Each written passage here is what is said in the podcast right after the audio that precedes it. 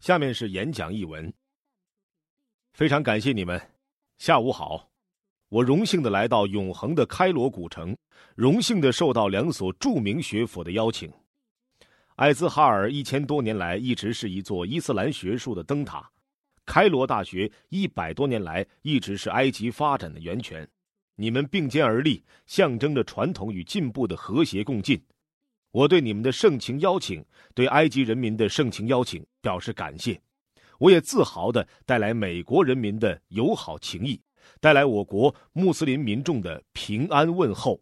愿你平安。我们相聚在美国和穆斯林世界之间关系十分紧张的时期，这种紧张关系的历史根源远远超出了当前的任何政策辩论。伊斯兰教与西方世界之间的关系史，既包括好几个世纪的共存与合作，也包括冲突和宗教战争。在近代，剥夺众多穆斯林权利和机会的殖民主义，以及穆斯林占主体的国家，往往被视为傀儡，对其自身意愿鲜有顾及的冷战，加剧了这种紧张。此外，现代化和全球化带来的巨大变化，致使很多穆斯林将西方视为伊斯兰传统的敌人。暴力极端主义分子利用这种紧张关系，煽动穆斯林世界为数不多但很有影响的少数派。九幺幺袭击事件以及这些极端主义分子不断的对平民百姓采用暴力的行径，使得我们国家中的一些人认为。伊斯兰教注定不仅与美国和西方国家，而且与人权为敌。所有这一切导致滋生出更多的恐惧，更多的不信任。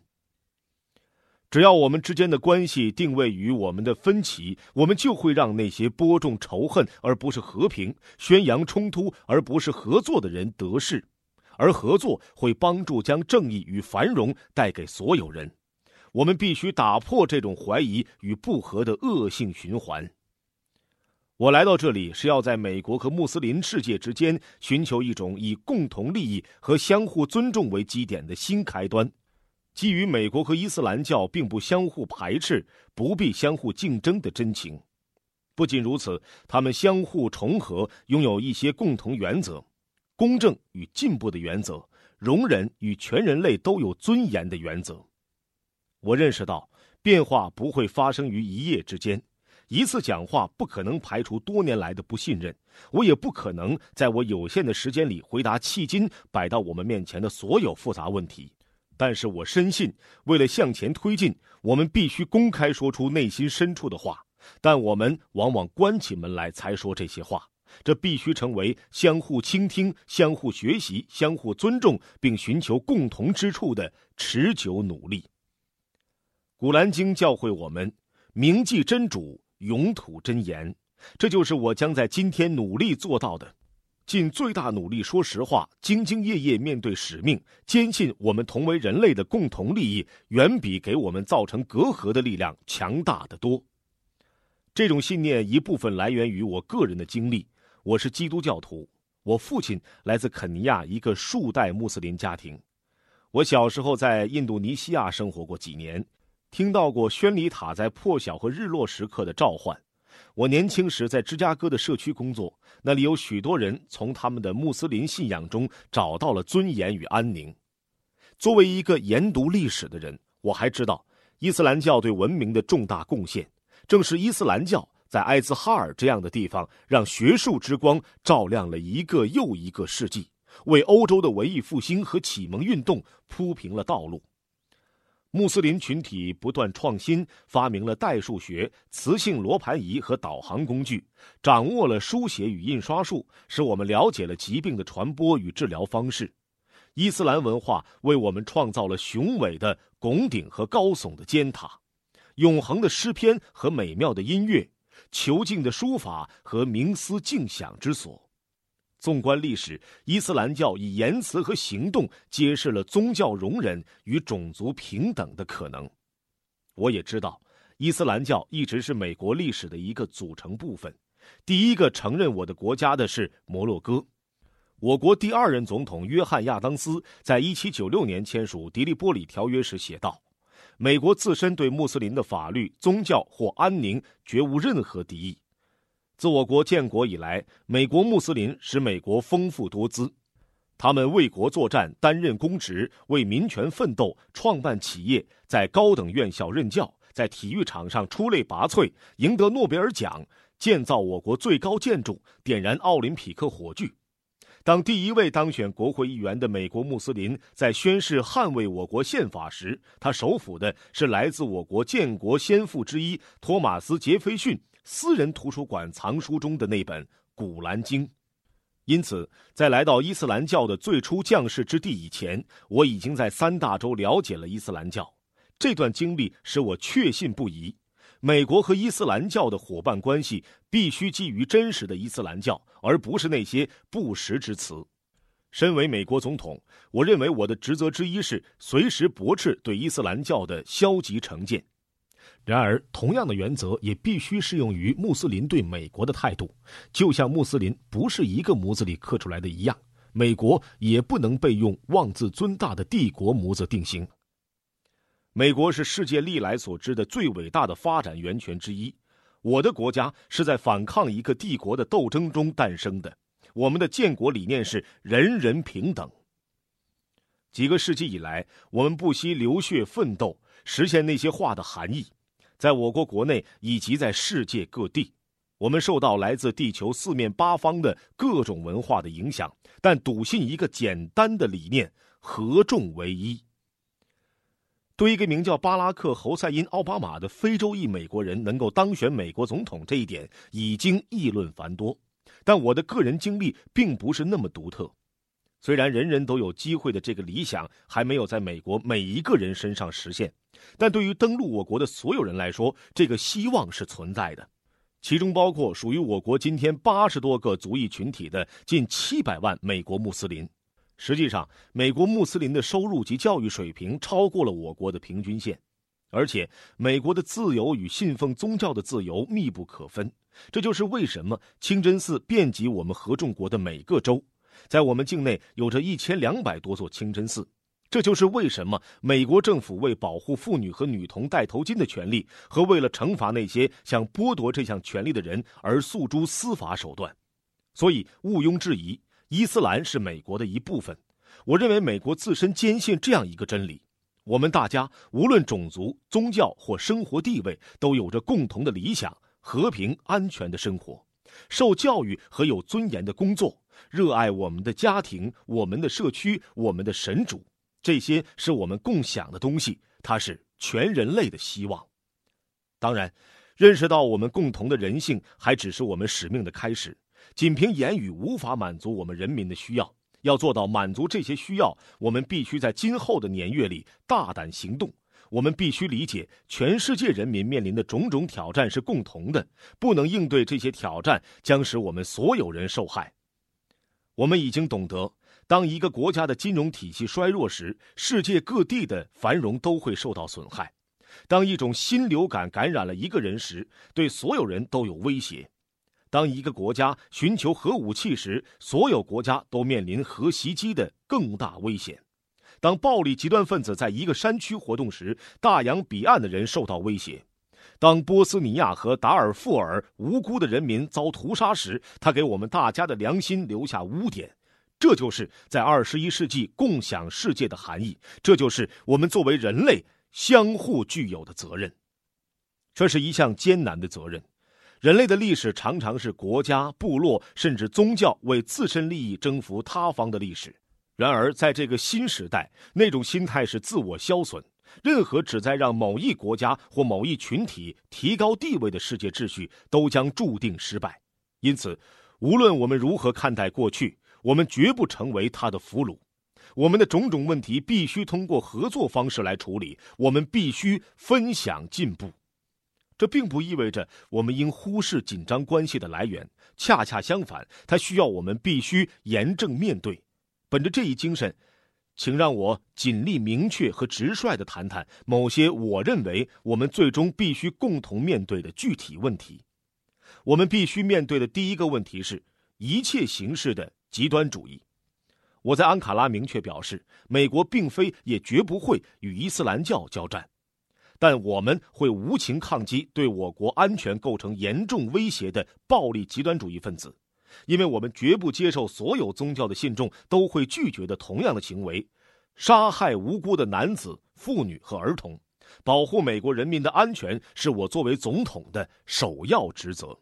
阿富汗的形势既说明了美国的目标，也说明我们必须进行合作。七年多前，美国在广泛的国际支持下追剿基地组织和塔利班，我们毫无选择的余地，因为我们必须这样做。我知道有人仍对九幺幺事件有疑问或为其找借口，但我们必须清楚地认识到，二零零一年九月十一日，基地组织杀害了将近三千人，受害者是美国和许多其他国家的无辜男子、妇女和儿童，他们未曾伤害任何人。他们与基地组织政治上的嫌怨或仇恨意识形态毫不相干。然而，基地组织蓄意残忍地杀害了这些人，声称这一袭击行动系其所为，并一再表明打算再次进行大规模屠杀的狼子野心。他们在很多国家都有同伙，并企图扩大他们的影响。这些都不是可以辩论的看法问题，而是必须正视的事实。不要有任何误解，我们不希望保持在阿富汗的驻军，我们不在阿富汗寻求军事基地。失去我国青年男女的生命是美国十分痛苦的事。继续这场冲突要付出昂贵的代价，在政治上也是困难的决定。一旦我们可以确定在阿富汗和巴基斯坦已经不存在要尽可能多的杀害美国人的丧心病狂的暴力极端主义分子，我们会很高兴地撤回每一名美军士兵。但目前还不是这种情况，因此，我们在与四十六个国家结成合作联盟。尽管需要付出代价，但美国的决心不会减弱。的确，我们任何人都不应该容忍这些极端主义分子。他们在很多国家杀人，他们杀害了持有各种宗教信仰的人，杀害最多的是穆斯林。他们的行为与人类的权利、国家的进步和伊斯兰教的教义是不相容的。古兰经教导说。谁杀害一个无辜者，就好比杀害了整个人类。古兰经还说，谁拯救了一个人，就好比拯救了整个人类。有超过十亿人口的这一永恒信仰之宏大，是一小撮人狭隘的仇恨之心无法比拟的。我知道，在打击暴力极端主义的斗争中，伊斯兰教并不是一个问题。伊斯兰教必须是解决问题的途径之一。我们也知道。仅凭军事力量无法解决阿富汗和巴基斯坦的问题。正是因为这个原因，我们打算在今后五年内每年投入十五亿美元，与巴基斯坦合作建造学校、医院、道路和企业，另投资一点七亿美元帮助流离失所的人。也正是因为这个原因，我们提供超过二十八亿美元帮助阿富汗人发展经济和提供人民赖以生存的服务。我再来谈谈伊拉克问题。不同于阿富汗的是，伊拉克战争是一场可以选择不打的战争，在美国国内和国际上引起了巨大分歧。虽然我相信没有萨达姆侯赛因的暴虐政权，伊拉克人民最终会获益良多，但我也相信，伊拉克发生的事件提醒我们，有必要通过外交手段和建立国际共识解决我们的问题。确实，我们可以回想一下托马斯·杰斐逊曾经说过的话。我希望我们的智慧会随我们的力量而增长，并告诫我们：我们的力量使用的越少，它就越有利。今天，美国承担着双重责任，帮助伊拉克人打造更美好的未来，同时要将伊拉克交给伊拉克人。我明确地向伊拉克人民表示：我们不寻求基地，对领土或资源没有要求。伊拉克的主权属于伊拉克自己。正是出于这个原因，我已下令在明年八月前撤出我们的作战部队。也正是出于这个原因，我们将履行与伊拉克民选政府达成的协议，在七月前从伊拉克城市撤出作战部队，在二零一二年年底前将所有的部队撤出伊拉克。我们将帮助伊拉克训练安全部队和发展经济，但我们是以伙伴的身份，而绝不是以保护人的身份支持伊拉克的安全与统一。最后，美国绝不能容忍极端主义分子的暴力。同样，我们也绝不能改变或忘记我们的原则。九幺幺事件给我国造成了巨大的创伤，这一事件引起的忧惧和愤怒是可以理解的。但在某些情况下，这一事件也使我们采取了与我们的传统和理想相悖的行动。我们正在采取具体行动改变路线。我明确禁止美国使用酷刑。我已下令明年初关闭关塔那摩湾监狱。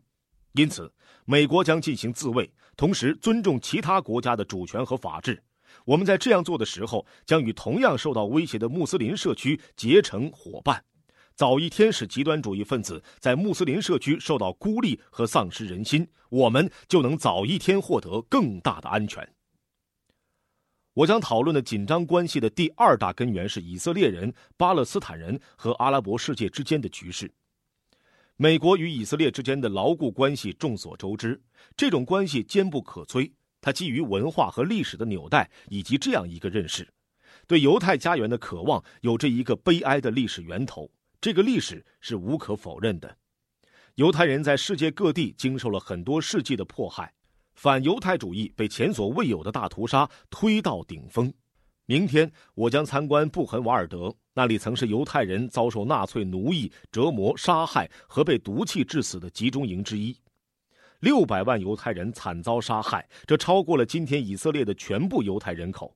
否认这一事实是站不住脚的、无知的、仇视性的。威胁毁灭以色列或不断重复有关犹太人的恶意成见是极其错误的，而且只会在以色列人心目中唤起这一最痛苦的记忆，同时阻碍这个地区人民应得的和平。然而，同样不能否认的是，巴勒斯坦人民、穆斯林和基督徒在寻找家园的过程中历经苦难。六十多年以来，他们承受了流离失所的痛苦。许多人在西岸、加沙以及邻国土地的难民营里等待着他们从不曾过上的和平与稳定的生活。他们每天忍受着由占领带来的大大小小的羞辱。所以，毋庸置疑，巴勒斯坦人民的境况是不能容忍的。美国对巴勒斯坦人追求尊严、机会和自身国家的合理报复不会置之不理。几十年来，一直存在着一种僵持局面。有着合理追求的两族人民，因各自的痛苦历史而使妥协可望不可及。相互指责并不难。巴勒斯坦人指责由以色列建国而造成的流离失所，以色列人指责贯穿其全部历史的来自境内外的敌意和袭击。然而，如果我们仅仅从一方或另一方来看待这一冲突，我们将无视事实。实现双方愿望的唯一出路是以色列人和巴勒斯坦人和平安全共存的两国解决方案。这符合以色列的利益，符合巴勒斯坦的利益，符合美国的利益，符合世界的利益。因此，我将亲自致力于取得这一结果。各方根据路线图已同意承担的义务是明确的。为了实现和平，现在是他们以及我们各方应该履行自己职责的时候了。巴勒斯坦人必须放弃暴力，暴力抵抗和屠杀不能达到目的。在几个世纪里，美国黑人奴隶遭鞭打、受种族隔离的凌辱。然而，最终导致获得全面平等权利的不是暴力，而是对美国建国核心理想的和平与执着的坚持。同样的经历也可在从南非到南亚、从东欧到印度尼西亚的其他国家人民的历史中看到。这个经历揭示了一个简单的真理。暴力是死路一条，向睡梦中的以色列儿童发射火箭炮或炸死公共汽车上的老妪，既非胆识也非力量的表现。他不是在申明道义权威，而是在丧失道义权威。现在是巴勒斯坦人致力于如何进行建设的时候了。巴勒斯坦权力机构必须发展治理能力，建立为人民的需求服务的机制。哈马斯确实在一些巴勒斯坦人中拥有支持，但他们也有责任。要为实现巴勒斯坦的报复而发挥作用，哈马斯就必须停止过去的暴力，遵守过去的协议，承认以色列的生存权。与此同时，以色列人必须意识到，正如以色列的生存权不能被剥夺一样，巴勒斯坦的生存权也不能被剥夺。美国不接受以色列继续建造定居点的合法性，这一做法违反了过去的协议，有损实现和平的努力。现在是停止建造这些定居点的时候了。以色列也必须履行其义务，确保巴勒斯坦人能够生活、工作、建设其社会，正如摧毁巴勒斯坦人的家庭一样。加沙持续的人道危机无异于以色列的安全，西岸缺乏机会也同样如此。巴勒斯坦人民日常生活的改善必须是通向和平之路的一个关键部分。最后，阿拉伯国家必须认识到，阿拉伯和平倡议是一个重要的开端，而不是责任的终止。阿以冲突绝不应再被用来转移阿拉伯国家人民对其他问题的视线，相反，它应成为一个行动的号召，帮助巴勒斯坦人民发展维系国家的机制，承认以色列的合法性，选择进步，而不是自我消耗的向后看。美国将使我们的政策与追求和平者的政策协调一致，无论在公开场合还是非公开场合，我们将对以色列人、巴勒斯坦人和阿拉伯人说同样的话。我们不能把和平强加于人，但是在非公开场合，许多穆斯林承认以色列不会消失。同样，许多以色列人也承认建立巴勒斯坦国的必要性。时不我待，我们必须基于人所共知的事实行动起来。眼泪已流得太久，鲜血已洒得太多，我们大家都有责任为这样一天的到来而奋斗，那就是以色列和巴勒斯坦的母亲能够看到自己的孩子毫无恐惧的长大。三大信仰的圣地成为天意属望的和平之地，耶路撒冷是犹太人、基督徒和穆斯林的安全和永久的家园，并像伊斯拉故事中摩西、耶稣和穆罕默德共同祈祷那样，成为亚伯拉罕所有子孙和平相处的地方。第三个造成紧张关系的原因涉及国家在核武器问题上的权利和责任，对此我们必须达成共识。这个问题是美国与伊朗伊斯兰共和国之间关系紧张的一个根源。多年来，伊朗在某种程度上用它与我的国家的对立来给其自身定位。伊朗与美国之间确实有着坎坷的历史。在冷战期间，美国对伊朗的民选政府被推翻起了作用。自伊斯兰革命以来，伊朗在劫持人质和对美军及平民发动的暴力事件中扮演了角色。这一历史众所周知。我没有选择自限于过去，我已经向伊朗领导人和伊朗人民表明，我国已做好向前迈步的准备。对于伊朗而言，现在的问题不在于反对什么，而在于他希望建设什么样的未来。消除数十年的不信任绝非易事，但是我们有勇气、有正气、有决心向前迈进。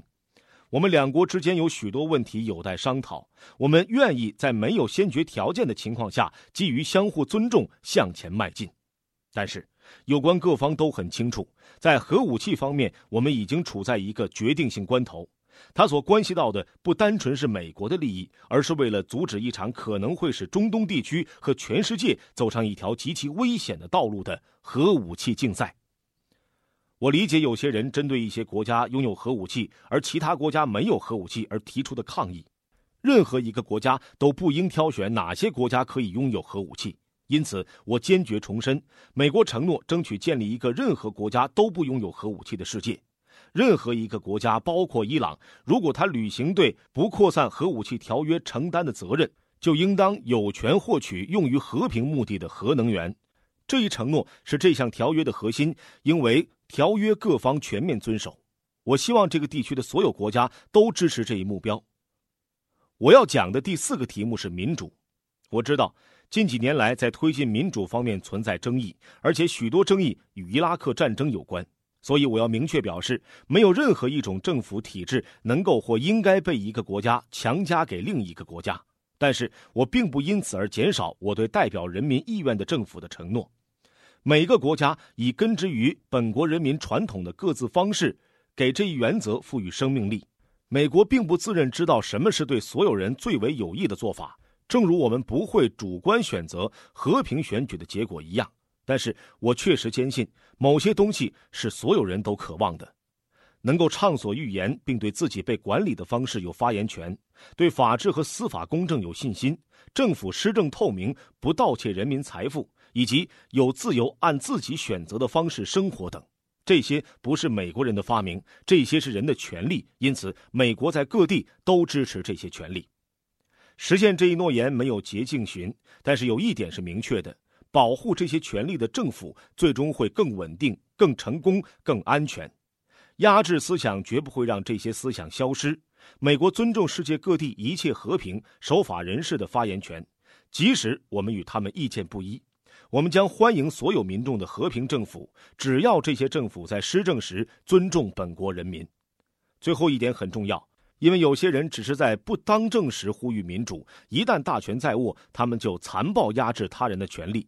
无论植根于何处，民有和民治的政府为所有当权者设定了一个标准：你必须通过人民的许可保持权利，而不是采用强迫手段。你必须尊重少数派的权利，本着宽容和妥协的精神参与。你必须把人民的利益以及合法的政治程序置于自己的政党利益之上。没有这些要素，单凭选举无法实现真正的民主。我们必须共同解决的第五个问题是宗教自由问题。伊斯兰教拥有值得自豪的宽容的传统，这一点我们在宗教法庭时期安达鲁西亚和科尔多瓦的历史上看得很清楚。我童年时在印度尼西亚亲眼所见，在这个穆斯林占人口绝大多数的国家，虔诚的基督教徒可以自由地从事礼拜活动。这种精神是我们今天所需要的。每一个国家的人民都应能听从自己的思想、感情和灵魂的驱使，自由地选择宗教信仰和过自己的宗教生活，无论他们选择的是何种宗教。这种宽容精神对宗教的兴旺是必不可少的，但现在受到了来自多方面的挑战。在某些穆斯林中，有一种令人不安的倾向，通过排斥他人的信仰来显示对自己的信仰之忠诚。丰富的宗教多样性必须得到维护，无论是黎巴嫩的马龙派教徒，还是埃及的科普特教会成员。另外，如果我们能够诚实地对待这个问题，穆斯林内部的裂隙也必将弥合。因为逊尼派和什叶派的分歧在某些地方已导致悲惨的暴力，特别是在伊拉克。宗教自由对各族人民能否和睦相处至关重要。我们必须经常认真地考虑我们保护宗教自由的方式。例如，在美国，有关慈善捐款的规定加大了穆斯林履行宗教捐助义务的难度。为此，我承诺与美国穆斯林共同努力，以确保他们能够施行天课。同样，西方国家必须避免妨碍穆斯林公民按照自己的意愿从事宗教活动。例如，不能对穆斯林妇女的着装进行强制规定。我们不能以自由主义为幌子敌视任何宗教。的确，信仰应有助于我们休戚与共。因此，我们正在美国制定一些新的服务计划，使基督徒、穆斯林和犹太人共同参与。因此，我们欢迎阿卜杜拉国王倡导的宗教间对话和土耳其在文明联盟中发挥的领导作用。在全世界各地，我们可以使宗教间对话发展成宗教间服务，通过各种连接各族人民的桥梁，促使我们采取行动，推进共同的人道精神。不论是在非洲抗击疟疾，还是在自然灾害后提供救援。我要谈的第六个问题是妇女的权利。我知道在这个问题上存在着争论，在座的各位就是例证。西方某些人认为，一位妇女选择遮盖自己的头发。即说明不那么平等，我反对这种看法。但我确实认为，剥夺妇女的教育权利，就是剥夺了妇女的平等权利。妇女受到良好教育的国家，有极大的可能实现繁荣。这种情况绝非偶然。我希望明确表示，妇女的平等权利绝不仅仅是伊斯兰教的问题。在土耳其、巴基斯坦、孟加拉国和印度尼西亚，我们看到这些穆斯林人口占多数的国家选举了妇女领导人。与此同时，在美国社会生活的许多方面，以及在世界上其他国家，争取妇女平等的斗争仍在继续。我深信，我们的女儿们也能像我们的儿子们一样，为社会做出很大贡献，让全人类，包括男人和女人，充分发挥其潜力，将促进我们的共同繁荣。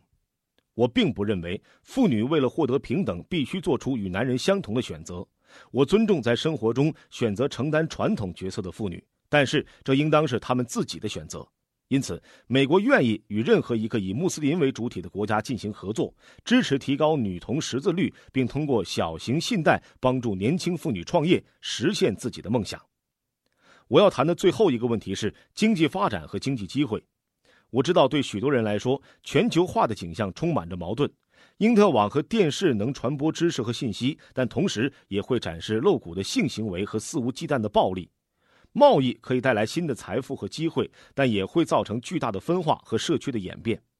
在所有的国家，其中也包括美国，这种变化可以引起恐慌，担心现代化会意味着我们失去对自己的经济选择、对政治，最重要的是对自身特征的控制。那些我们挚爱的有关我们的社区、我们的家庭和我们的宗教信仰的方方面面。但我知道，人类的进步不可阻挡，发展与传统并不矛盾。日本和韩国等国家在保护自己特有文化的同时，发展了经济。在从吉隆坡到迪拜的穆斯林占主体的国家内，也出现了同样惊人的经济进步。无论在古代还是现代，穆斯林社区都站在创新和教育的前列。这一点十分重要，因为发展战略绝不能仅仅建立在地下资源的基础之上。在年轻人失业的情况下，发展也不可能持续。很多海湾国家因丰富的石油资源而享有富足的生活，其中有些国家已开始专注于更广泛的发展。但是，我们大家都必须认识到，教育和创新将成为二十一世纪的资本，而太多穆斯林社区对这些领域投资不足。我正在我的国家强调这一点。过去，美国特别重视这一地区的石油和天然气资源，如今，我们将寻求更广泛的接触。在教育领域，我们将扩大交流项目，增加奖学金。就像我父亲当年就是靠奖学金有机会去美国的。与此同时，我们将鼓励更多的美国人到穆斯林地区学习。我们将安排有前途的穆斯林学生到美国实习，为世界各地的教师与儿童投资发展在线教育，创造新的在线网络，让堪萨斯的青少年能够及时与开罗的青少年进行网上沟通。谈到经济发展，我们将建立新的商务支援队，与穆斯林为主体的国家中的同行结成伙伴。我将在今年主持一次创业峰会，以确定我们如何能够深化美国与全世界穆斯林社区中的工商领导人、基金会及社会企业家之间的关系。在科学技术领域，我们将发起一项新的基金，以支持穆斯林为主体的国家中的技术发展，帮助将创意投入市场，以创造更多就业机会。我们将在非洲、中东及东南亚地区开设促进科学事业中心，并任命新的科学事务特使，就有关计划进行合作，以开发新型能源，创造有利环保的工作机会，使档案数字化，使水资源洁净化，并种植新型作物。今天，我宣布与伊斯兰会议组织的一项新合作，旨在根除小儿麻痹症。我们还将谋求扩大与穆斯林社区的合作关系，以促进儿童和妇女健康。所有这一切必须通过合作关系来实现。美国人已准备与各国政府及公民、社区组织、宗教领袖及穆斯林社区的公司企业携手努力，帮助人们追求更好的生活。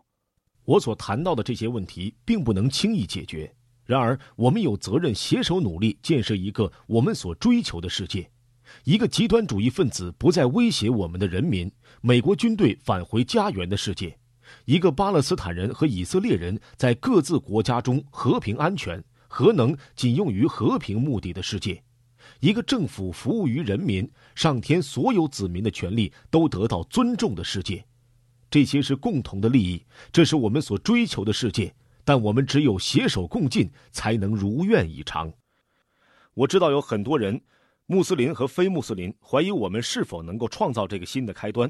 有些人急于煽风点火，制造隔阂，成为前进路上的绊脚石；有些人认为不值得付出这样的努力。他们说我们注定要有分歧，文明的冲突在劫难逃。还有很多人只是对变化是否真能发生疑虑重重，有太多的恐惧感，太多的不信任。但我们若甘于被过去束缚，就永远无法前进。我特别要对各国各个信仰的年轻人说。你们比任何人都有能力重建这个世界。我们所有人都不过是这个世界的匆匆过客。问题在于，我们是把这段时间花在导致我们分裂的东西上，还是全心致力于一种努力，一种持久努力，以寻求共同之处，以我们争取为子孙后代创造的未来为重，并尊重全人类的尊严。结束战争比发动战争要难，看到与别人的共同之处比看到不同之处要难。我们应该选择正确的道路，而不只是容易的道路，而这正是信仰给我们指明的方向。所有宗教都有同一个核心原则：己所不欲，勿施于人。这条真理超越国家与民族。这一信念不是新出现的，不是黑色的、白色的或棕色的，也不代表基督教、伊斯兰教或犹太教。这种信仰孕育于文明的摇篮，至今跳动在亿万民众的心间。他是对他人的信任，他是促使我今天来到这里的原因。我们有能力把世界变成我们所希望的那样，但前提是我们必须勇于开创新的开端，同时谨记经文的训导。古兰经告诉我们：人类，我们创造了一个男人和一个女人，我们让你们成为国家和部落，以便彼此相识。塔木德经告诉我们，全部托拉都是为倡导和平。圣经告诉我们，使人和睦的人有福了，因为他们必称为神的儿子。世界人民能够和平共处，我们知道这是主的旨意。现在，这必须是我们在地球上的使命。谢谢。